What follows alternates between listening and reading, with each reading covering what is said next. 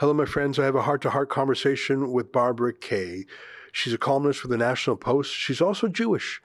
And like me, she's shocked at what has happened overseas, but more, she's shocked by the response around the world. The embrace of the barbarity and cruelty. We'll talk about this. Let me invite you to become a subscriber to Rebel News Plus. It's a video version of our conversation. Just go to rebelnewsplus.com and click subscribe. It's eight bucks a month. All right, here's today's show.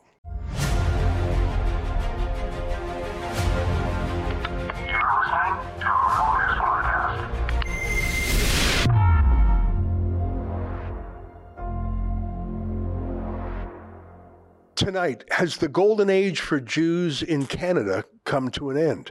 I'll talk with my friend Barbara Kay. It's October 25th, and this is the Ezra Levant Show. You, censorious thug!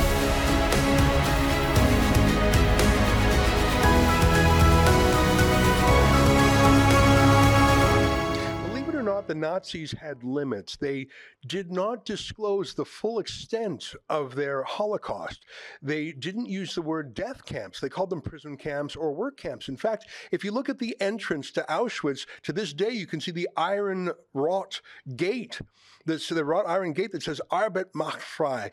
Work will set you free. A dark joke for those who were about to be exterminated there, but it was a way of saying to the outward world, this is not as horrific as you may think. In fact, the Nazis prepared a propaganda video about what was going on in one of the death camps. I think it was Theresienstadt. And they had a kind of Potemkin village. They showed people being well fed. They showed that, uh, you know, yes, it was a prison, but like normal prisons, people were taken care of. There was first aid, and certainly, certainly, no one was being murdered. And the reason the Nazis did this, I believe, is because although they certainly indulged in anti Semitism of the worst variety in public, and they marshaled hatred by directing hatred at the Jews and blaming the eternal Jew, the global Jew, for all the problems, they knew that underneath it all, ordinary Germans had a basis of Christian morality left, a basis of civilization. Germany, remember, was one of the most modern, progressive, educated, cultured countries in the world. And had they known the depth of depravity, the mass murder, the diabolical plans, the satanic plans of Hitler, I think perhaps even they would have rebelled. And when Eisenhower and the Allies uh, liberated concentration camps, he directed local townspeople to walk through the concentration camps so that they would be forced to confront what had happened just miles away from their homes for years. And many of them were shocked. Some of them, in fact, seeing what had happened in their communities, committed suicide. Local Germans who did not know the depths of the depravity. And in that way, Hamas is different because rather than hiding the depth of their depravity, they live streamed it. They were instructed to publicize it. They were instructed to be as brutal as possible, to torture. They were instructed the ways in which to torture, to rape and to deform, and to cut off heads and fingers and toes and other parts. Hamas, in that way, I put it to you, is worse than the Nazis. And what's even worse is rather than that causing so much of the Muslim world to recoil, I'm sure it has for some, but hundreds of thousands, perhaps millions around the world, including here in Canada, upon seeing this depravity, went out in the streets and rejoiced. Joining us now to talk about this is our friend Barbara Kay, senior columnist at the National Post, whose latest column is called The Insidious Hatred That Spawned the Holocaust and Hamas's Latest Pogrom. Barbara, nice to see you again. Thanks, Ezra. Thanks for having me. Well, um, the shock I feel from what I saw uh, some 18 or 19 days ago was not just my concern for the state of Israel, which I love as a democracy, and it's the ethnic homeland of Jews, but rather the depths of the barbarity, which I, I, I couldn't process. And I still have trouble processing. And it, it wasn't a Palestinian plan A or plan B or one state solution or two states. It wasn't, it wasn't a, a political haggle it was the most anti human, diabolical thing I'd ever seen in my life. Mhm. It was as if the Yad Vashem Holocaust Museum had come to life in full color and much worse. I think what hit me so hard two and a half weeks ago was not the threat to Israel and a democracy and not even the death toll, but the jubilation of the cruelty. And that's with me still. I, I'm reeling from that. I can't believe it. I'd like you to talk now because I've just, I'm emoting. I'm just sh- plainly saying how I feel. But that's an important thing to, to clock, isn't it?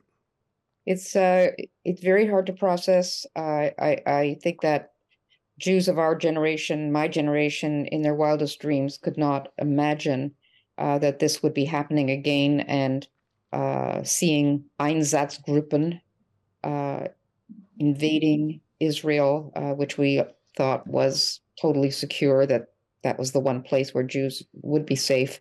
Um, I'm finding it very difficult to see that jubilation. Uh, it's it's um, it's very sickening, and it reminds me very much of the scenes that we heard about and saw a little bit of uh, when ISIS uh, some years ago and the Islamic State was rampaging through Syria and Iraq um, and uh, burning people alive and dropping people caged into the river to drown and I mean the the the sadism, the sadism of the way they kill people was extremely shocking. And to me, Hamas is ISIS. Uh, they have the same values, they have the same goals. Uh, so it's terrible. And of course, it's made all the worse by, as you say, seeing scenes of Muslims rejoicing around the world. But even worse than that, seeing students and uh, non Muslims who are rejoicing with them and talking about any means necessary uh, as a form of uh, resistance. They call it resistance. They call it a response to uh, colonial uh, colonization, uh, so that anything that resists colonization, um, you can forget about morality. You can forget about, you know, basic human decency. that it's all, it's all tolerable, or it certainly is when Jews are the are the are the victims. I don't remember anybody uh, when ISIS was rampaging through the Middle East. I don't remember anybody on this side of the world that was uh, rejoicing with them or saying, "Yeah, those people had it coming," or um, "We're on their side," or anything like that. And yet, here this is the same. And I, I just would like to add to what you your eloquent introduction. Uh, you know, as you say, Hitler did make an attempt to to sort of say, well, oh no, no, no, it's it's not death camps, it's work camps. Um, Hitler's ambitions were only only to kill all the Jews in Europe. Uh, Hamas's plan or wish and Hezbollah um, is to kill all the Jews in the world. That's in their charter. They would like to eliminate all the Jews in the world. So, in, in fact, their ambitions are bigger um, and wider. And uh, we are all, all Jews in all countries of the world where supporters of these uh, ugly uh, ideologies are present um, are targets. We're targets as much as the people in Israel. So this was never about colonization. This is Jew hatred, pure and simple, uh, dressed up as colonization. You know, I remember some of the atrocious videos of ISIS, and, and social media was certainly not as developed uh, back then as it is now. But I remember seeing a cell phone video of an ISIS terrorist cannibalizing, cutting mm-hmm. out the heart of a victim and eating it. It. It, was the most shocking thing. It was a snuff film, and I, part of me wishes I never looked at it. I remember ISIS lining up Coptic Christians in a row and slitting their throats. Slitting their throats was their preferred method of death. Um, they actually didn't uh, torture and abuse the bodies as much as uh, Hamas did in, in southern Israel. Although I understand the ISIS terrorists in the Bataclan nightclub in Paris did a, did atrocious torture and dismemberment and disfigurement to their victims. But here's the thing about the Bataclan club in Paris, where 130 people were murdered by ISIS. and about the Coptic Christians and about the more moderate, sorry, not moderate, more the the, the less extremist or fundamentalist Muslims that ISIS killed in Syria and Iraq, about the Yazidis that ISIS killed. ISIS mass raped the Yazidis. Sex slaves. They were they took them as sex slaves and kept them for months, yeah. years, and they said that was that was allowed to them. I, uh, I had the terrible experience of interviewing one such rape slave. Um, they had open air slave markets.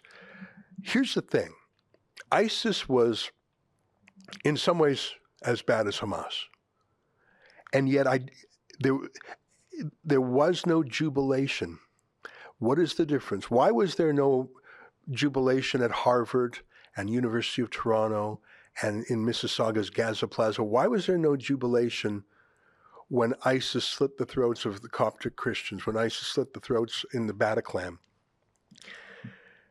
What is the commonality amongst all those cases, and what's the difference in the case we're here to talk about today? The I Jews. honestly think, the Jews. Yeah, it's the Jews. I mean, let's let's let's say it. And and there's a lot of pent up.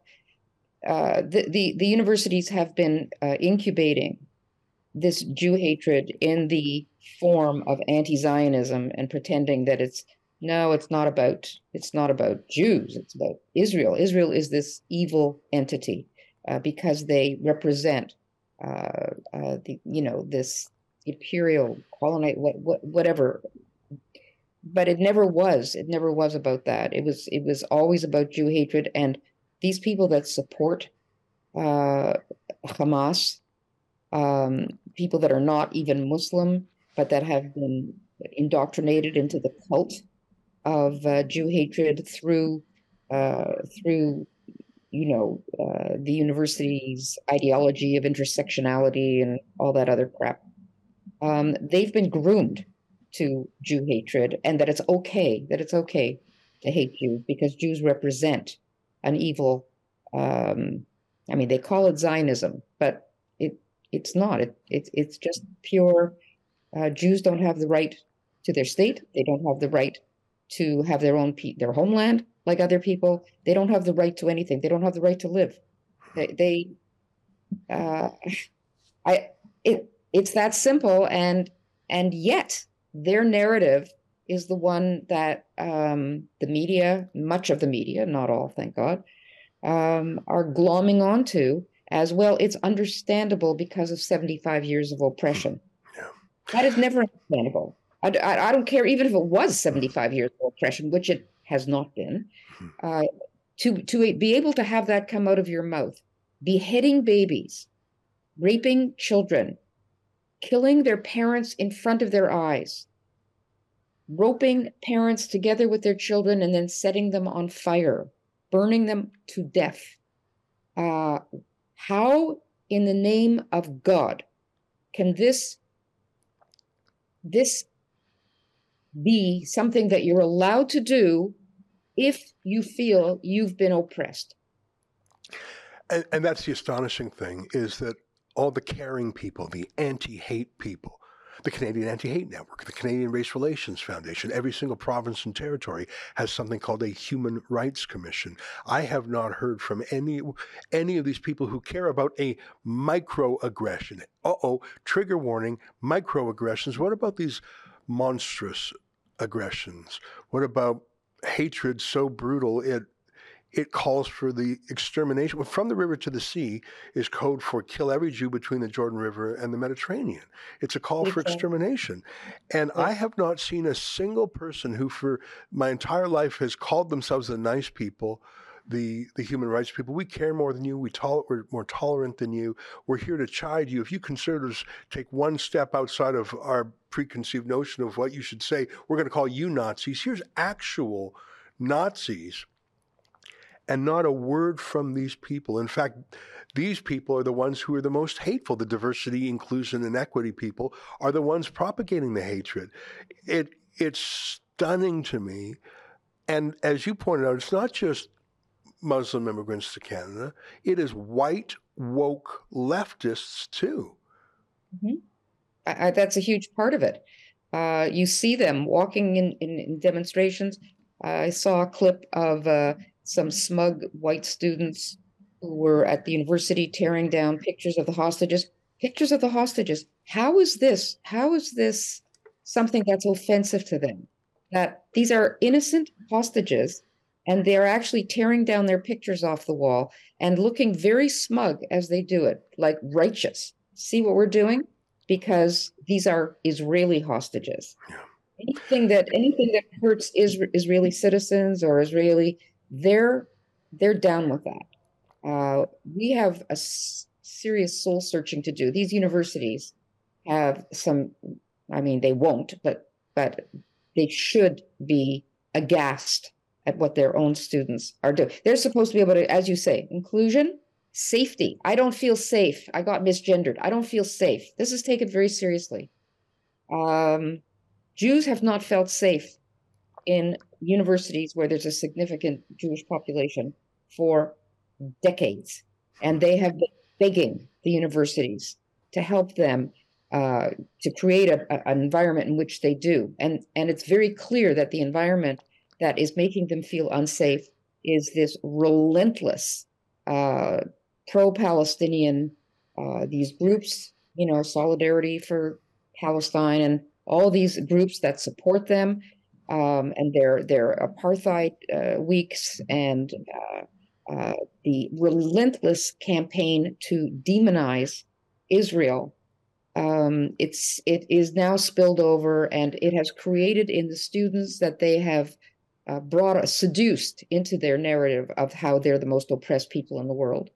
Uh, it they have been indoctrinated to believe, maybe they don't even know it themselves until they see themselves jubilant about this situation.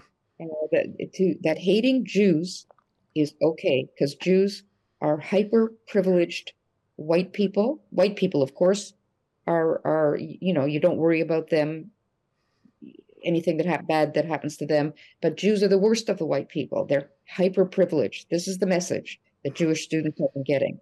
Um, you know, anyone who would like they they kidnap babies. They kidnap two year olds. They kidnap three year olds, but actual babies, and and they took them back into Gaza. And the thing about kidnapping a baby is you've got a prisoner who you can hold on to for 50 years. Mm-hmm. You know, they kidnapped some some people in their 80s and 90s, but they took babies, obviously for human shields. If you're willing to take your own Palestinian children as human shields and put your rocket launchers in schools to uh, either deter an Israeli airstrike or to welcome one so you have a PR incident. Imagine the cruelty they're going to do to these children. And they killed the children on purpose, obviously. To kill a child, especially practically a newborn, shows that there's no politics involved. There's no, well, you did that or you committed this moral sin. It is literally, if you look at the root of the word genocide, you're trying to eradicate the entire genetics. You're trying to destroy every single human being. It's Stone Age stuff. Well, it is because they say oh, their their line is, well, every civilian has to go into the army in Israel, and therefore even a two year old child is going to grow up to one day be a soldier who's going to oppress us. I mean, this is, but it makes me think about our own tradition, uh, how the Pharaoh, you know, who said these Hebrews, uh, they're they're they're they're becoming too numerous, and so they said kill the firstborn boy uh, from every family. That was that was going to be uh, the Pharaoh's solution to the problem of this tribe that was he was nervous about getting too numerous amongst us. Um, and it does feel like we're back to 3000 at least 3000 years ago uh, or more. This is the kind of thinking this is the kind of tribal um, you know we cannot have these people amongst us. They're too numerous they're too strong they're too this they're too that.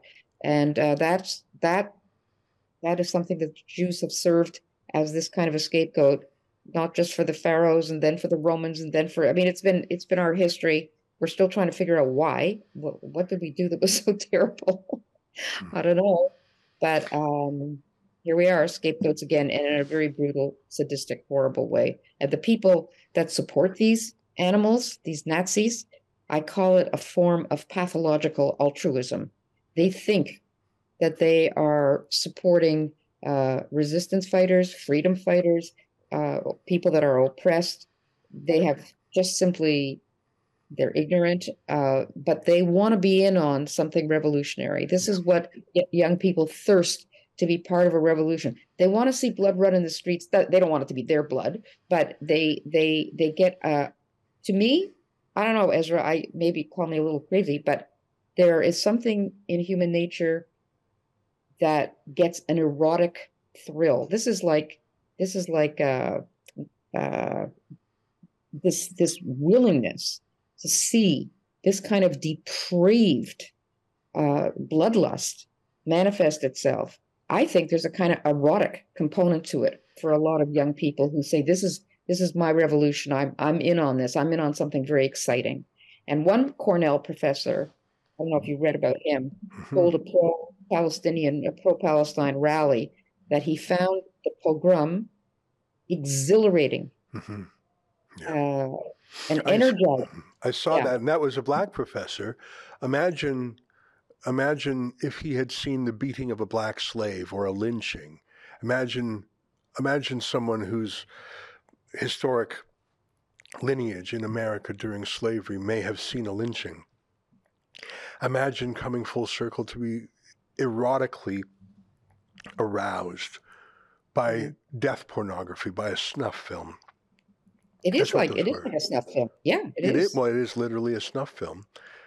You know, it's funny. I'm thinking again about how the Nazis, who were atrocious, obviously, I mean, that is the that is the defining yardstick for how atrocious you are. But what do you do if that yardstick's not big enough? Think of the the neo Nazis or the white supremacists who marched in Charlottesville, Virginia, six years ago with their tiki torches and their khaki pants, and they were chanting. Um, uh, we will not be erased or we will not be replaced or something the Jews do not control us or something like that. Like it was, it was uh, racism about you know they said something I can't remember what it was exactly, but it was they just we, they said all those things. It's true. I remember. Yes. And and, and you know basically they indicated that this was a racial battle for them. They didn't like the Jews much. They didn't like non-whites. But other than expressing their racism, they didn't say so violent revolution and kill all the Jews. So from the river to the sea, kill all the Jews. So um, let's have a violent intifada, violent revolution. Like in, in the streets of Toronto, in front of the Israeli consulate last week, they were one of their chants was. Um, Intifada revolution. I forget the, but they were talking about revolution. They were talking about violence. They were talking about riots. Um, they're talking about martyrs. So they're they're not just saying we hate Jews. We hate Jews. We hate Jews. They're saying we hate Jews. Obviously, that's a given. That's the starting point. So now what? So now what? From the river to the sea. Um, now what? violent intifada revolution. So they were moving to action. The global condemnation of a couple hundred white guys in khaki pants saying, We hate the Jews, we hate the Jews, full, full stop. They didn't say, So now we're going to go kill them. Compared to 100,000 in London, England last Saturday, thousands in Toronto and Montreal who went the next step. And the New York Times is running defense for Hamas um, blood libeling the Israeli Defense Forces. They just rehired their key Gaza reporter who publicly praised Hitler, but they said he's being very objective in his reporting this time. So, where are all the people who condemned Charlottesville? And by the way, I condemn Charlottesville too. I'm a Jew. I don't like when people say we hate Jews. But, but where is everybody? Eh, eh, the last example here in Toronto, there, there's a restaurant with a Jewish Jewish lineage called Cafe mm-hmm. Landwer. Uh, it's, it's just a name. Started in Berlin in 1919. The family had to, to flee the Nazis.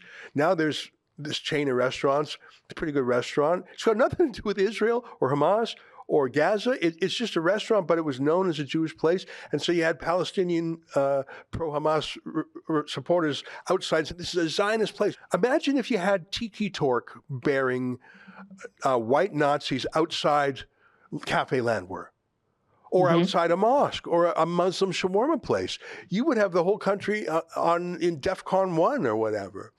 Um, where's everybody? Where's everybody, Barbara? Well, that's a good question. Where's our emergency act? I mean, No, uh, didn't they, uh, it, uh, you know, uh, honking trucks got us an emergency act, and uh, this is uh, people that are screaming a slogan, free, you know, free Palestine means kill all the Jews. Really, uh, we know that. Everybody knows that, but they pretend that it's just, uh, and you know, oh, they that means they want to negotiate for a two-state solution. Not. That that's at least at least we can uh, dispense with the depraved hypocrisy that really, uh, if only they had their own state, or if only they had the right, uh, you know, they'd gotten the right offer of of a decent state of their own, that this wouldn't have arisen. Hmm. Uh, at least we know the truth; it's been laid bare, but nobody's reacting as if the truth has been laid bare. They're they're reacting as though, well, we need to we need to have a ceasefire. We need to both sides, both sides. Mhm. You know, we don't want to have more violence. We don't want to have disproportionate response, which they, by the way, started saying two minutes after it was re- the pogrom was revealed. Uh, they started saying, "There's we're we're feeling grief." Over the disproportionate response that we know is coming. Yeah. Like they had nothing had even started yet. There had been no response, and already they were changing the narrative to poor us. Yeah. We're going to be leaving. Yeah. You know, the late Norm Macdonald, um, the Canadian comedian uh, who was on Saturday Night Live and did some movies, he, he had a tweet, uh, I think seven years ago, going from memory. He said, um, What if Al Qaeda or ISIS, or ISIS detonated a bomb and uh, killed 50 million Americans? Boy, uh, the the backlash against innocent Muslims, I'm really worried about that. But that that's the joke. I mean, I, sometimes you have to laugh. Uh, the Babylon Bee had a had a meme. You know, Admiral Emperor Hirohito calls for a ceasefire right after hitting Pearl Harbor. Like, Yeah. uh, no one said to America in the after the ashes of 9/11, "Hey, ceasefire, guys! Don't respond disproportionately." No one said that to Russia after the Beslan slaughter. No, I mean, I don't know any other country in the world that is told, hey, have a ceasefire, don't be disproportionate now. I mean, I am not opposed to the fact that the Allies in the Second World War burnt Tokyo, nuked Hiroshima and Nagasaki, burnt Dresden because those were strategic decisions at the time that were decided by the, the commanders of the responding uh, militaries that this will bring war to a close more quickly. And and I don't know if the sneaker uh, the sneak attackers of Japan are in a position to say don't hit civilian centers. And I don't know if if Nazi Germany was in a position to say don't firebomb Dresden. I don't yeah. know. Well, I mean, I mean, you mentioned Japan. I I did mention in a, in a previous column. I said I think the attitude has to be: look, we're dealing with. Uh, it's a very different, obviously, a different culture and a different uh, war and a different time, but, but the Japanese had the same um, fanaticism and fight to the death and beyond. They were not going to surrender. They had that. They had that uh, kind of fanaticism. well, the was that- kamikaze was a it was Yeah, a yeah, suicide was bomber. more- okay, so it was more honorable to die fighting for your country than to surrender to because they were racist and they were, you know, uh, they hated for I don't even know why they hated the Americans, but anyways, they did. Uh, Israel should be looking at Hamas through those eyes that they're dealing with people that are, you cannot reason with them. You cannot say, look, uh, we don't want to have to destroy you know, uh, half your infrastructure and all of that. Uh, but we're going to if you don't, you know, they'll never they'll they'll they'll fight to the last fighter and they'll fight to the last civilian, and the civilians will be part of their. So Israel doesn't need to have a nuclear weapon to uh, to destroy Hamas, but they they a lot of blood will be spilled doing it, and wh- that's tragic. That that is tragic. That that's the only way to get rid of this uh, toxic, horrible, ISIS-like lookalike uh, Hamas, and it's the only way to tell other players in the region um, that Israel has this this is this is a new era. Uh, there's no more no more ceasefires, no more. Although I hear that that uh, they're thinking very carefully about delaying the invasion, uh, which you know they they got to have all their ducks in a row. But I guess we're on the same page with this. Um, this is an enemy that is uh, there is no placating. There's no offer you could make. There's no reasonable offer you could make. Uh, this is hatred pure and simple. So there has to be a response uh, that allows Israel to say, we have to consider our own security. We have to consider our own survival. Uh, international law allows for what, you know, what would be a proportionate response to uh, we'll rape the same number of women, we'll kill the same number of uh, Gaza babies. Like you can't, there's nothing is nothing in international law says that the numbers or the type of response has to be the same. You just, you know, proportionate means that you have to do only so much as you need to do to cover your objectives. And the objective in this case is to finish off Hamas. So well, there's nothing in there's nothing in the laws of war that call for proportionality. Um, what started after Pearl Harbor, Pearl Harbor was several thousand dead and several ships sunk. What that unleashed was millions dead. There, there was no proportionality there. Uh, in the end, um, you know, the, the death count across Europe was in the tens of millions. There was no proportionality. That's I don't even think that's part of the laws of war. You don't deliberately target civilians, but neither do you defend from civilian areas. Look, I'm not an expert in the laws of war, but we don't even have to be so grandiose. Let me let me point out something that's been irritating me for a week. Justin Trudeau hastily um, said that a an explosion at a hospital mm. that was originally reported to have 500 casualties and destroying that hospital. Yeah. He was asked what he had to say about the fact that Israel did it, and he condemned it. Mm-hmm. He didn't use the word Israel in his answer, but the word Israel was in the question, so it was it was obvious. A week later, or four days later, after everyone else in the world realized that it, there was no Israeli attack on the place, thank God it, that hospital was not destroyed. There were not 500 casualties. There was a fire in the parking lot that was likely caused by a Palestinian rocket. So Trudeau, his cabinet minister, on a Saturday night says, "Oh yeah, it wasn't Israel." But Trudeau's original tweet called for accountability. There must be accountability, he said. Okay, so now we know who did it. Where's the accountability? Exactly. Every single day, there have been rockets shot from Gaza into Israel. I- incredibly, after 17 days, they're still able to muster hundreds of rockets being shot a day. That's astonishing and troubling to me. There's no comment or condemnation of that by Trudeau or by anyone. There's no protests against that. And that's that's what makes me so sad.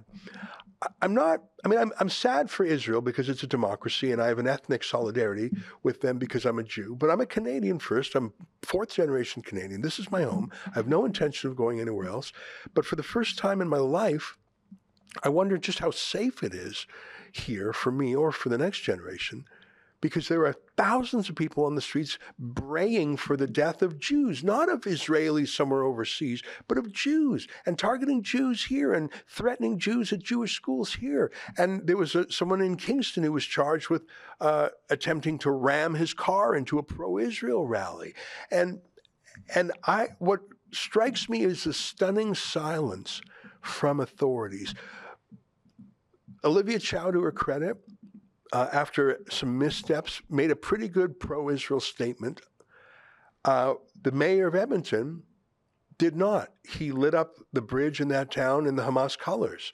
Um, mayor of Mississauga is deeply in bed with Islamists.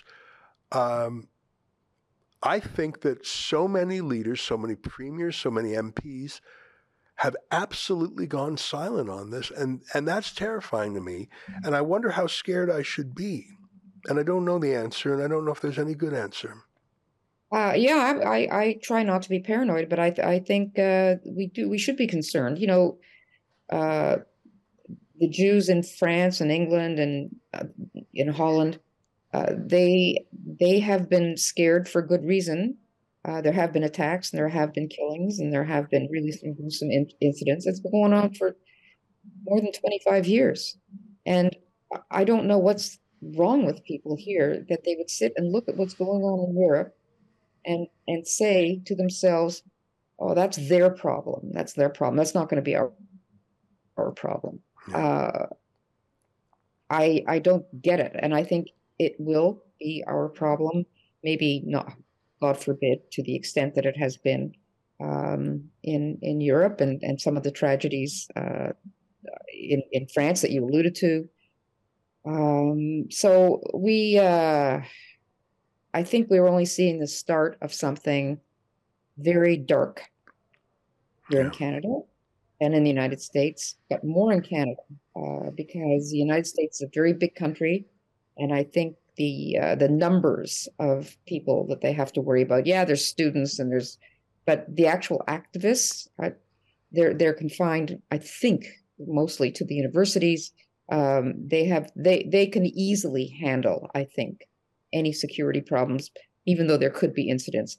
But Canada, um, I think there's an awful lot of uh, people on the left who are extremely gullible and, and and who have been happy to, and we have a government that is extremely reluctant to uh, recognize that there is uh, in this country there are people in government in institutions in unions uh, that are promoting uh, a very pernicious uh, line of patter uh, so i i am certainly worried about what could be coming down the pike um, and i don't like to be a false alarmist but i don't like what i'm seeing in the government the equivocation um, amongst the cabinet. There should not be equivocation on this. This is a terrorist organization.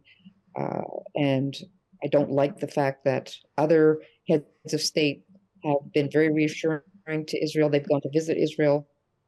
Um, they've they've expressed solidarity. Uh, our prime minister has said as little as he can. He did make one statement, you know, uh, expressing sympathy with Israel. But apart from that, he's kept a very low profile. Well, I uh, I mean I love Canada and I should have faith in my fellow Canadians and I know that the majority of Canadians do not support this. I think that um, most Canadians are not street activists. Most normal Canadians don't go out and protest. I find it astonishing some of these protests. Um, people have a Taliban flag just kicking around. People have Yeah. a. It's not. I mean, they just have it ready for the great moment, and um, I find that terrifying. Um, I've got to think that not only old stock Canadians are shocked by what they're seeing, but many other newcomers here, not just um, you know other races and religions, but I, I've got to imagine many Muslims don't like what they see, but maybe they're afraid to speak up. And if Justin Trudeau won't condemn it, well, why would they? If he, if, and I can imagine, I, I don't I, I think leadership from the top matters. And I've seen in the United Kingdom, they have a terrible problem on their streets. But every day I see another senior cabinet minister and the prime minister there himself, you know, the immigration ministers say they'll deport non-citizen racists. I, I see um, their equalities minister denounce this. Uh, there are like so many different cabinet ministers, including visible mi- minorities like Rishi Sunak, Suella Braverman, Kemi Badenoch. Yeah. They like those are all either new immigrants or from immigrant families, and they are hard line against the Islamic extremism in the streets. And we have not seen the same thing in our country, and I find it depressing. But I don't want to be too, depressed. You know, the Jews uh, have a saying, l'chaim, which means to life. And I know that the Catholics also say, where there's life, there's hope. And so, no matter how dark it is, and, and these really are forces of darkness on the other side that prefer martyrdom to life, I think we have to keep keep our hope, and we have to remember that Canada is a great place, and that most of our neighbors actually are appalled by this. And- and, I, I- I- and to that, to speak, sorry to interrupt you, but I just wanted to add, to speak to that very idea. I, I don't want to give a negative impression that nobody seems, that I believe that nobody seems to care. I, I want to mention the fact that in the last couple of weeks, I have heard from so many of my Christian readers, and I mean Christians that are active Christians, and their messages have been so touching and so moving to me. And they have said, we share your pain. Uh, please don't think that nobody's on your side, although it looks like that. Um, we love Israel. We know Israel is, you know, this is not Israel's fault, and we blah blah blah. What, what they, I've had lovely, lovely, warm messages of support and fellowship and encouragement, and I, as I write back to them, I say, you you probably don't even realize what this means to me because right now, it's as a Jew, it's very easy to feel very lonely and very scared um, and and to say to ourselves, do we really only have each other? So every message that comes from somebody who's not Jewish, but who recognizes that there's no one side and on the one hand on the there's no on the one hand on the other hand here. Um, this was this was as you say, uh, as bad as Hitler, as bad as anything, and anybody who thinks uh, that there's some kind of a justification for what happened in Israel for political reasons uh, has lost their moral compass 100% and has been sucked into a cult that is extremely um, dark. And uh, it is very it is very harmful to our civilization what's left of it. Uh, and you know you see people talking about suicide of the west.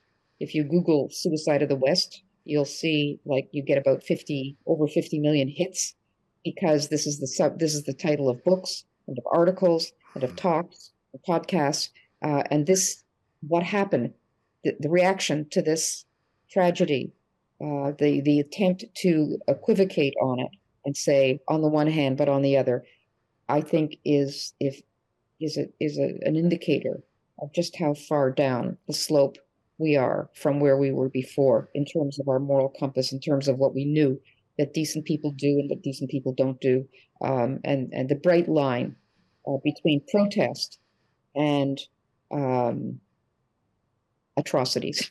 Yeah. Well, listen, congratulations to you on your columns, and the National Post. I have to say has been excellent. Oh, they've been amazing. They've been amazing. Um, I was pretty down. I was pretty down a week ago. I was quite depressed. Um, and my thoughts were mainly for here at home because it was not the perfectly safe country I grew up in. I think I was born in a very lucky time and grew up in a very lucky place. And um, we're in difficult times again. I think we, we lived in an anomaly of history. And uh, we were reverting to history's more natural state hopefully we don't go full Thomas Hobbes, the Leviathan, yeah. where he talks about life being nasty, brutish, and short. A well, war of all against all. Feels that way. Feels that way. I, I agree with you that you grew up in a good time. I I my life started during a very dark time. It was during the Holocaust, but my my youth, uh, I believed that anti-Semitism was over. That uh, it was really going to be never again. Um, and most of my life has been lived in in in terms of that issue has been uh, the world is, is is a better place for Jews and all of that. Now I see that I will not in my lifetime ever see Israel uh, proud and strong or morally strong again because the the fallout from this psychologically for Israelis is going to pursue them for many many years to come. Uh, so I that that bubble has burst.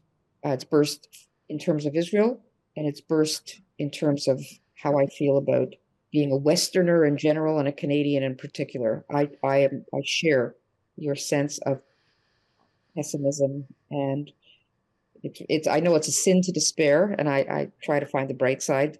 Right now, it's very hard to find a bright side, a bright side to anything that's going on, and I can think of many potential dark sides. So that's not a very happy note to leave you on, is it? But well, we'll do our best. I mean, we keep on fighting. We have to do it. We wake up every day and we fight. And that's our fighting spirit over here. And one of the things we're doing is we have a reporter over in Israel, Avi Yamini, who's been there all week. Uh, we've set up a special website for him, thetruthaboutthewar.com. That's what can we do? Well, we can have a reporter to show what's really going on rather than relying on Hamas uh, spin that's being cycled through the Western media. So that's one of the things we'll do. And if we have other big ideas, yeah, we'll share them with you. Barbara, great to see you. Keep up the fight. My friend, keep your spirits high, and we'll do our best as well. Thanks. Thanks, Gunther. All right. Misery loves company. well, I, I have been miserable because uh, I think my utopian um, delusion. I mean, let me just throw one more thing at you, Barbara. I know we we just said goodbye, but a month ago we led a mission to Israel and then to Dubai. We went for a week to Israel with 40 enthusiasts, and we took six journalists. And then we flew from Tel Aviv over Saudi Arabia, landed in Dubai, and spent three days in the United Arab Emirates. We went to a Holocaust museum in Dubai. We went to a synagogue in Abu Dhabi.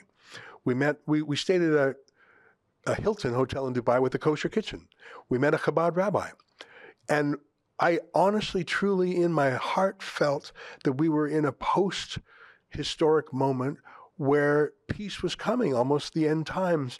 The lion lying down with the lamb, beating swords into plowshares. Imagine that walking through a Muslim country and seeing a mosque, and instead of being afraid, being interested and curious and excited by it, and feeling totally safe and feeling like we were in a new era, and going home feeling a sense of healing. And then from But, that, but, but, but Ezra, that's you just in the last minute, you just you just gave the actual reason why Hamas felt they had to do this. That's Yeah. exactly what they're afraid of. That's Yeah. exactly what they they they they can't stand. Yeah. thought of the other Arab nations making peace with Israel and for normalizing relations. That was actually uh, their motive in putting this horrible thing together. But I agree with you. A couple of weeks ago, we were on top of the world. We were, I mean, it was like a miracle, as Yeah. you say, and you, you lived it. You lived it. You went over there and you saw the potential. You saw how life could be. Um, and it was beautiful. It was beautiful. Well, Well, it's not over. I should tell you that uh, while there have been pro-Hamas rallies in Toronto, Vancouver, Montreal, Edmonton, Calgary, etc., there have been no pro-Hamas rallies in Dubai or Abu Dhabi, and that's something to think about. Barbara Kay, we'll let you go. Thank you so much, my friend. thanks, Ezra. Will. All right. Well, a heavy show today, and forgive me my kvetching, but uh, I wanted to tell you how I felt, and I was inspired by Barbara Kay's column in the National Post, which I recommend to you. That's our show for today. Until tomorrow, on behalf of all of us here at Rebel World headquarters to you at home, good night, and keep fighting for freedom.